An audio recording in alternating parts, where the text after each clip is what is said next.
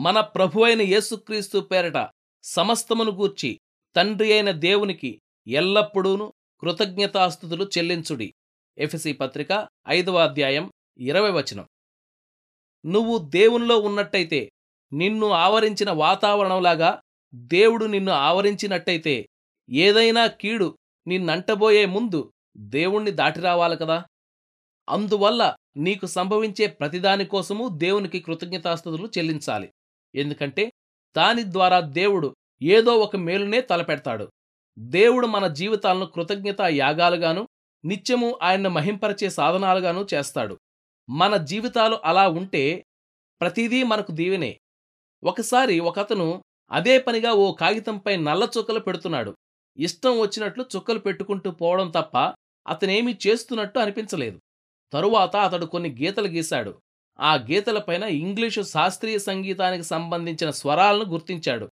వాటి ప్రకారం సంగీతం వాయిస్తే ఆ పాటకు రాగం కుదిరింది. మన జీవితంలో ఎన్నెన్నో నల్లచుక్కలు మచ్చలు ఉన్నాయి. అయితే అవి ఎందుకు మనకు దాపురించాయో దేవుడు వాటిని ఎందుకు తొలగించడో మనకు అర్థం కాదు. కాని దేవుణ్ణి మన జీవితంలోనికి ఆహ్వానించి ఆయన్ను ఆ మచ్చల్ని క్రమపద్ధతిలో సవరించనిస్తే ఆయనకు ఇష్టమైన గీతల్ని వాటిపై రాయనిస్తే వాటిని విభజించి సరైన చోట సంగీతపు గుర్తుల్ని పెట్టనిస్తే ఆ నల్లని మచ్చల్లో నుంచే మన జీవితంలో ఆయన అపూర్వమైన సంగీతాన్ని సృష్టిస్తాడు. ఈ ధన్యకరమైన పని చేయకుండా ఆయన్ను అడ్డగించడం తగదు.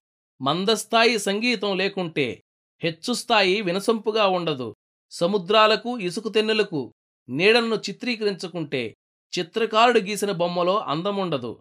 విచారం లేనిదే సంతోషపు సొంపు తెలిసేనా? చీకటి తెలియకుంటే వెలుగువన్నే తెలిసేనా? చాలామంది గతంలో వాళ్ళు జటిలమైన ఇక్కట్ల పాలైనందువల్లనే ఇప్పుడు అతి వైభవమైన స్థితిలో ఉన్నారు. ఆర్గాన్ వాయించేవాడు నలుపు మీటలు నొక్కినా తెలుపు మీటలు నొక్కినా వచ్చే స్వరం వినసొంపుగానే ఉంటుంది. కాని ఆర్గాన్లోని సంగీతం వినిపించే సామర్థ్యాన్ని పరీక్షించాలంటే అతడు వాటిని వీటిని కూడా నొక్కాలి.